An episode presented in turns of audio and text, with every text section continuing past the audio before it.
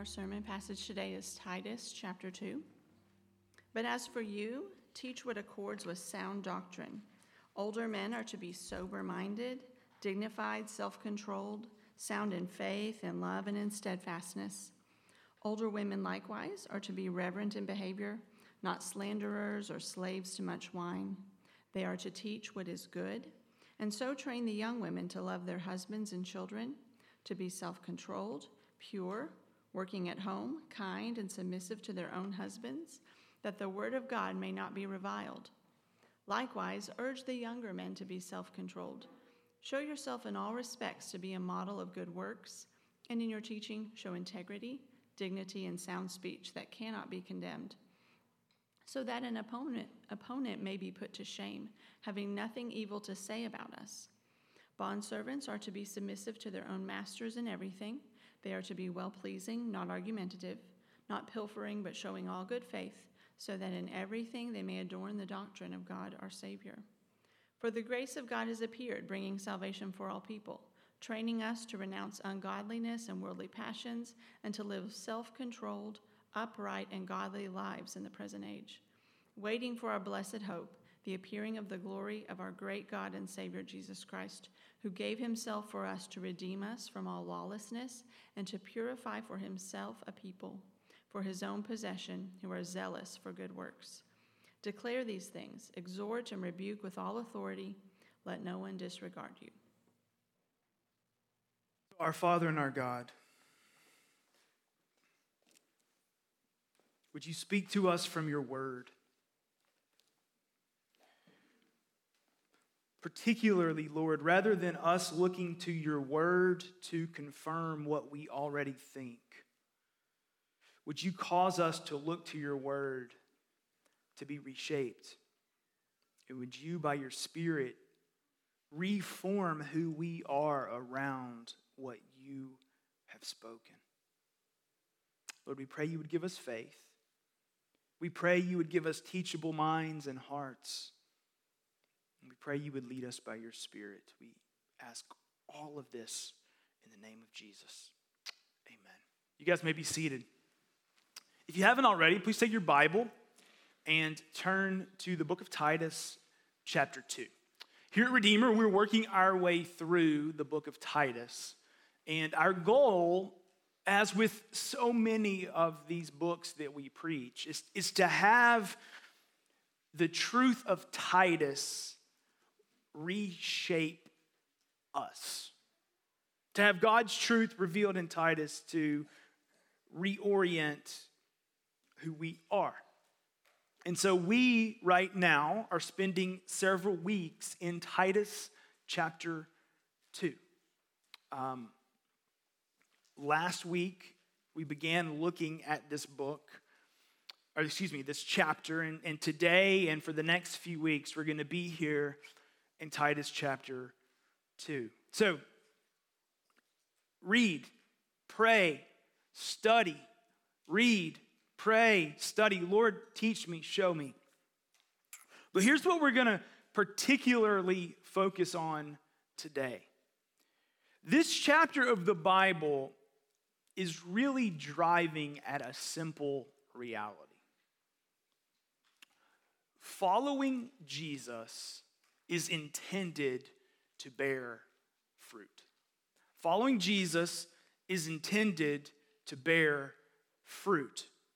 And today we want to look at, or we are going to, we might not want to because it's gonna, it's gonna hurt, but we're going to look at a, what some, an element, a piece of that fruit that is repeated again and again and again and again. The, the evidence of God's grace in us is transformation, and a particular focus of that transformation is the character trait self-control. Self-control. Now, well, I don't. I was about to chase some definitions, but we'll come back to that in a minute. But what we're going to see this morning is that those who know Christ are changed by Christ. And Paul, the author of Titus, is not afraid to point to some desired outcomes in the lives of believers. I think this is an enemy for us. Often, Christian vagueness is an enemy for us. We're gospel people. Well, what in the world does that mean? We do everything for the glory of God. Well, how do you do that? We're about discipleship. Okay, well, what does that look like?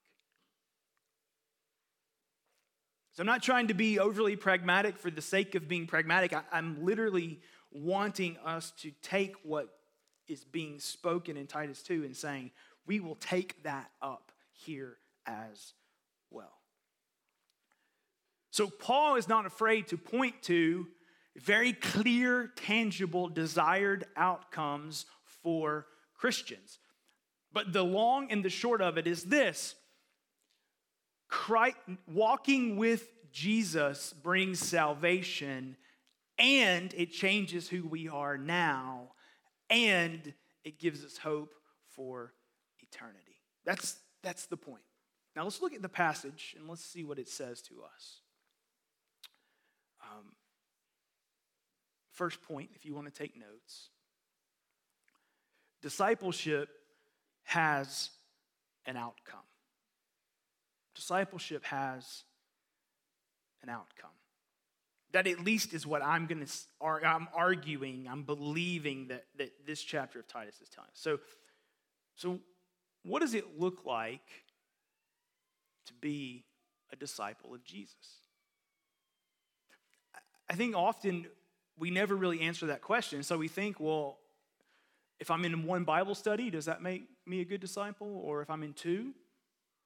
Or what if I go to one every day? Is discipleship about reading the Bible in the mornings or praying on my car ride or having devotional times with my kids? Like, like which one is it? And this passage is saying it's not so much what we do, frankly, it's not that at all, but it's who Jesus is making us to be. But what this passage is, is telling us is it's not only fair, but right to ask hard diagnostic questions like, is there fruit of Jesus in my life? Do I see the fruits of Jesus in my family? Do I see the fruits of Jesus in our church or in the small group that I lead? Now, again, I, I want to really show you that I'm not trying to twist and shape. I'm really just trying to take things at face value. So let's start in verse eleven. Start in verse eleven. For the grace of God has appeared. Now, what Paul is talking about here is the coming of Jesus. The coming of Jesus has made visible and more clearly and tangibly knowable how the grace of God is extended to humanity through his Son, who took on sin and death, bore the weight of it, and defeated it. For the grace of God has appeared, bringing salvation for all people. So why has the grace of God appeared? It's appeared to bring salvation for all people. And the way to read that is this. All people, all the peoples of the world, all the nations of the world, all the ethnicities of the world, all the groups of people in the world, everyone needs salvation because everyone is by nature a sinner at odds and against God's ways and out for whatever is most joyful in the moment. All the people need deliverance. All the people need forgiveness. All the people need hope. And what the passage says is The grace of God has appeared, bringing this salvation for all people. Salvation, forgiveness, deliverance, reconciliation to God are available through Jesus and Jesus only. This cannot be earned. It's not performance-based. It is what God has done for his people. Now, this is really important that we hear this because we're about to start talking about how do we live as the people of Jesus. So hear it clearly. I believe that we are sinners.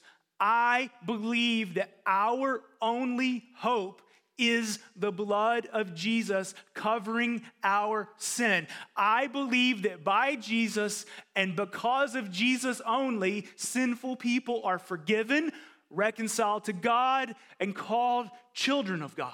Now I'm going to say one more thing.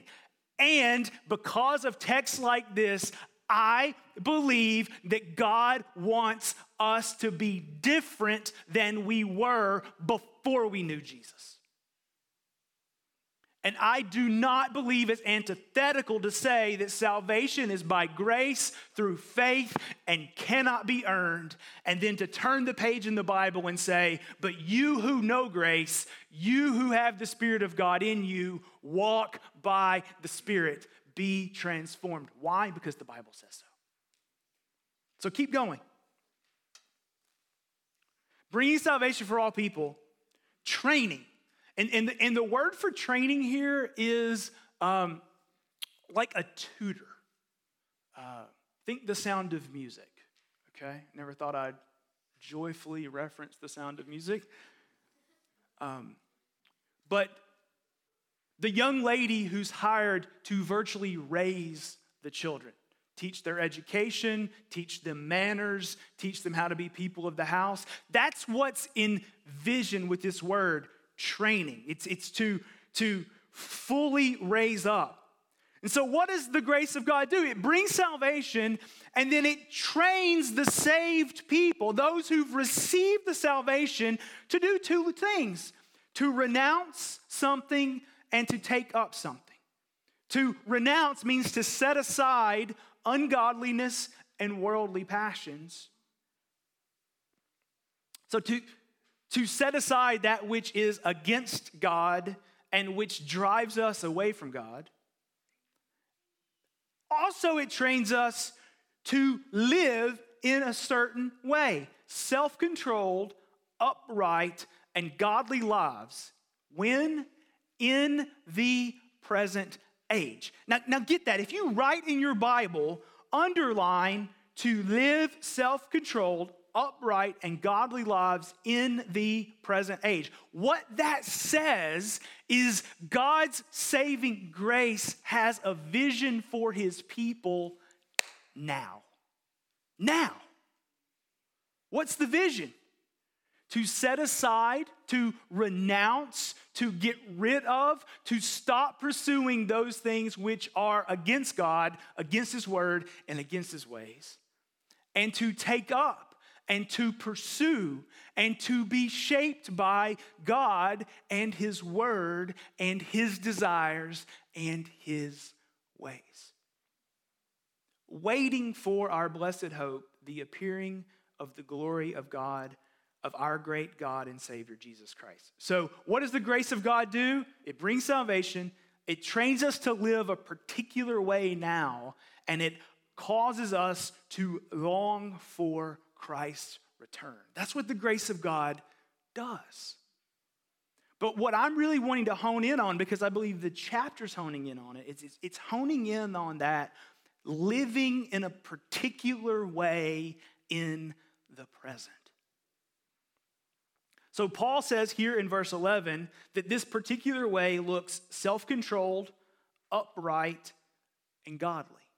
But that's not it, because if you go back to the beginning of the chapter, verse one, teach what accords with sound doctrine.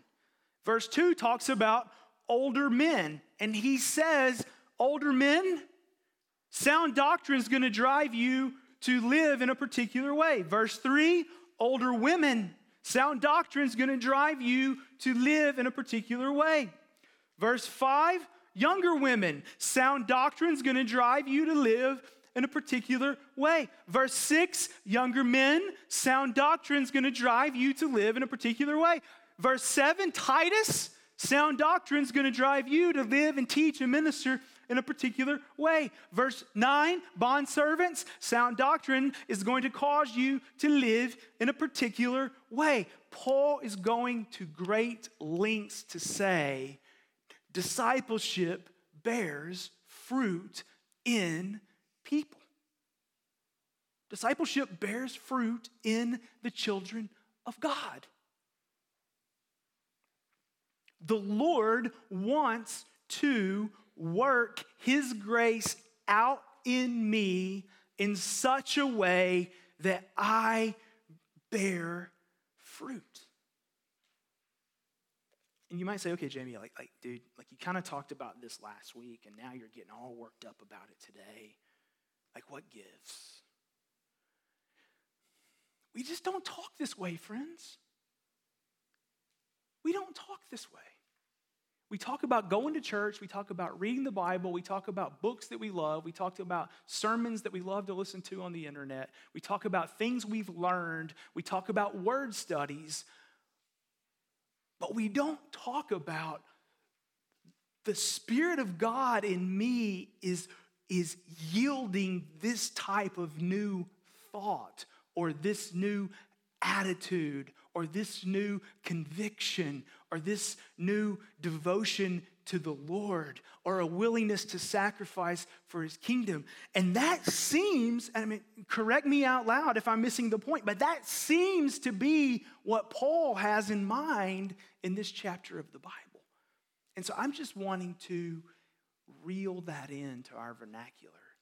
And I want us to spend a few weeks thinking about it. So the first main thrust of this passage is it is fair, right, and biblical to ask ourselves the question, do I see fruit of God's Spirit in my life? Do I see God's grace bearing fruit in me and in us? And so if this passage is so intent on saying, be different because of God's grace, then I want us to slow down and think about this. So I fully intended to dive in today into older men and younger men, and next week into older women and younger women. But I delayed it for a week. Here's why. Because I want you to keep coming back. I'm just, just kidding. That was a joke. I delayed it because of something we saw in the passage. There's a theme in every one of these lists. Either self-control is mentioned or implied in every one of them. So, second point is we're going to hone in on one of these transformational things that, that Paul seems to yearn for from all Christians. Second point, grace for self-control. So again, verses eleven, twelve, and thirteen. The grace of God has appeared, bringing salvation and training us to live. It says three things, self-controlled, upright, and godly lives in the present age. I want to hone in on self-control. You might say, well, why?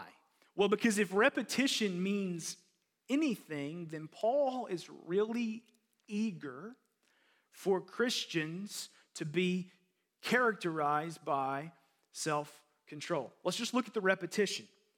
Verse two, older men are to be sober-minded, dignified, self-controlled. There it is. Verse five, excuse me, verse four, train the young women to love their husbands and children to be self-controlled. Now here's the thing. Who is going to train the younger women to be self-controlled according to this passage? The older women. So it's implied that Paul is eager for self-control for the older women as well. Verse six. Man, th- there is a whole host of memes to be made here. But men get, younger men get one thing. Be self-controlled. Like that, that, that's it. If you figure that out, you've mastered manhood, okay? Which says a lot of negative things about young men. I'm forty-two, I'm old now.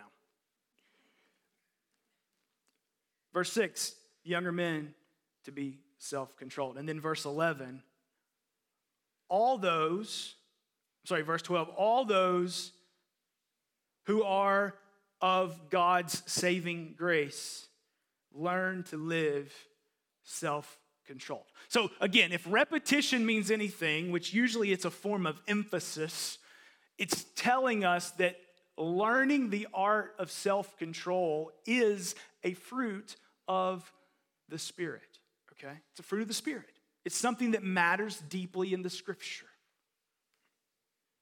So then that should really drive us to this question. What is self-control? And I just want to put on a theology hat for a minute and say this. I, I think our English language fails us because the Scripture actually tells us that self-control doesn't come from within. It actually comes from God's Spirit, okay? But what is self-control? Linguistically, this word means um, with sound mind, with mental and emotional composure, not driven by passions and desires. Now, that doesn't mean without passion or without desire. It means not controlled by passions and not controlled by desires. It means not impulsive or nor distracted. So the, the New American Standard Bible in, interprets this word as sensible. The New Living Translation interprets it as wisely. But the idea is the Spirit of God does something to a person where that person is no longer out of control, no longer unable to control his words, emotions, or actions. So a great word picture of, of this is in Mark chapter five. Uh, there was the demon-possessed man, and he said he was many. The demons were many in him. And Jesus came and cast the demons out of the man and into the pigs, and all the pigs ran into the lake and died. We know this story. Okay. Mark five fifteen. And they came to Jesus and saw the formerly demon-possessed man, the one who had the legion, sitting there, clothed and, our, our English translations say, in his right mind. But it's the exact same word, under control. Under control. He was controlled by the demons. Now he's able to be under control. So the, the, the picture of humanity in the New Testament is we are driven by worldly, apart from Jesus, we're driven by worldly passions. Sin dwells within us, and sin controls us. It controls us. Paul might write, or did write in Galatians chapter five, verses nineteen through twenty-one, the works of the flesh are sexual immorality, impurity, sensuality, idolatry, sorcery, enmity, strife, jealousy, fits of anger, rivalries, dissensions, divisions, envy, drunkenness, orgies, and things like these. We might say the works of the flesh are humanity controlled by sin. The works of the flesh are a humanity that is rampantly out of control. So the vision of what's being laid out here in Titus chapter two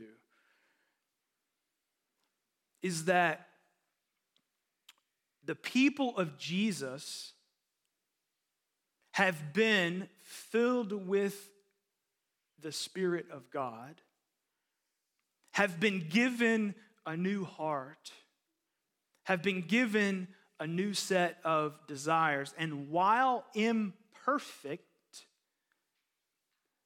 are no longer tossed to and fro by worldly passion, no longer tossed to and fro by impulsive desire and the satisfaction thereof, but with clear mind and clear heart and clear commitment, able to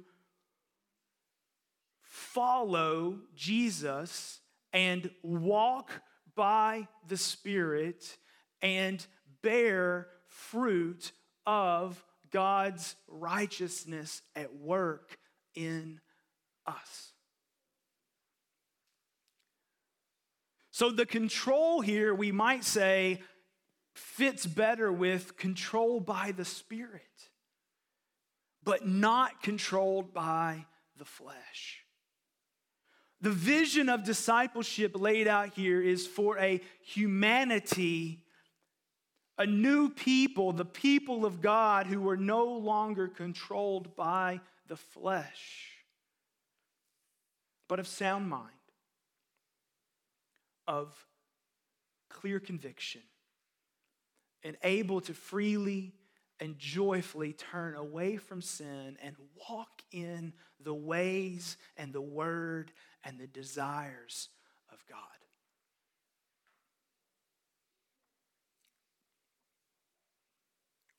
Now, friends,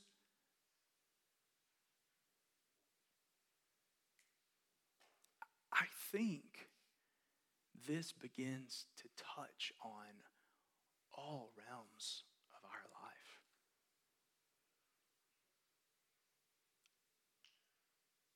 At the core of addiction is being out of control and grasping for control. The Spirit of God brings control. At the core of anger and malice and strife and lashing out is being so filled with angst that we can no longer control ourselves, but the Spirit of God is coming to work self-control in us. At the core of our anxieties is seeing the world spinning out of control, because it very much appears to be. And yet, the Spirit of God's presence in us allows us to say, help me, I don't have to spin with the rest of the world.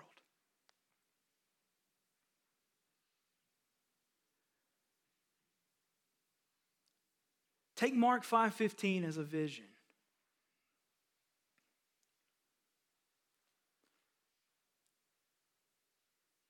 I want to be so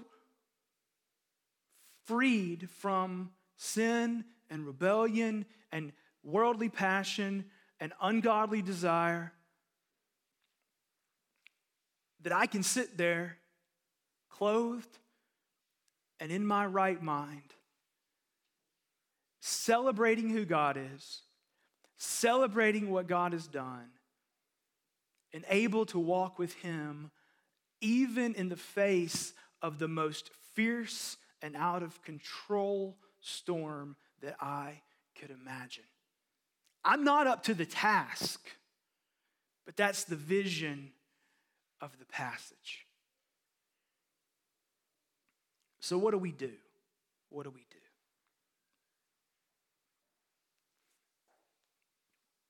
Galatians five twenty-two tells us that self-control is a fruit of the Holy Spirit.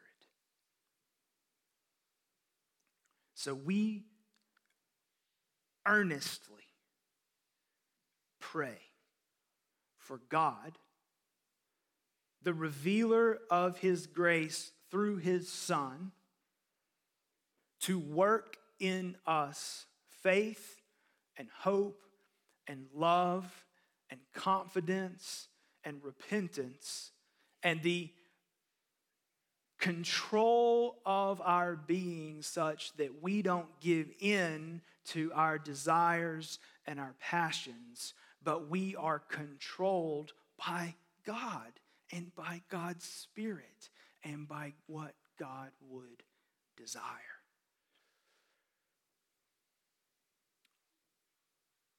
Friends, what the world needs to see from us is a people who've met God's grace in the face of Jesus and are being changed tangibly and clearly by it. I'm asking you to pray that the Spirit of God would create this type of self-control in you and in all of us. So practically, this week, I want you to go on a hunt for all the times that you're clearly out of control. And just ask the question, why? I don't think every time we're out of control, it's necessarily sin. But often it is.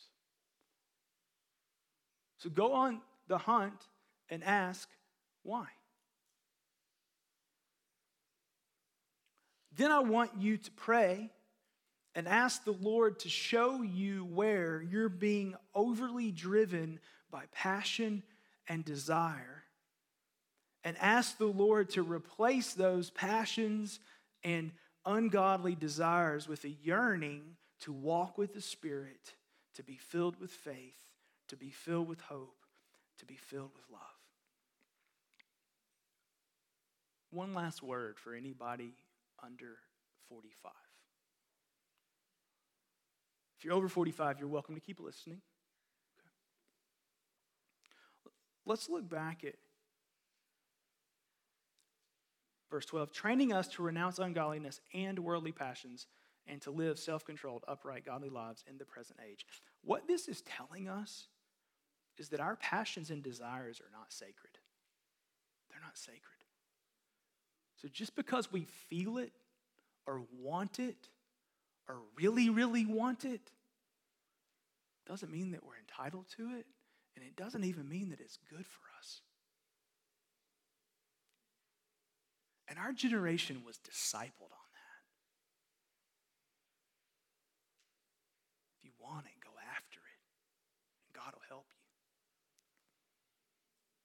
you. If it's of God, and consistent with his word, and consistent with his kingdom, then pray that he'd put that desire in you, and then he'll help you go after it. But let's not follow our passions and our desires. Let's follow Jesus. Let's walk with his Spirit.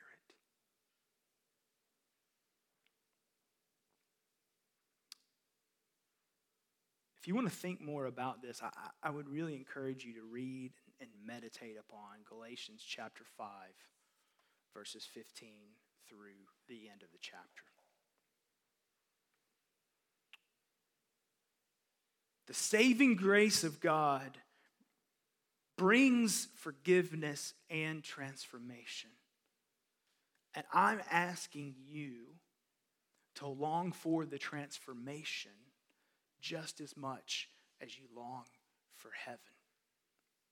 I'm asking for you to long for the transformation just as much as you long for this fallen world to be over. That seems to be how Paul is talking about it. I want that for me. I want that for you. I want that for us.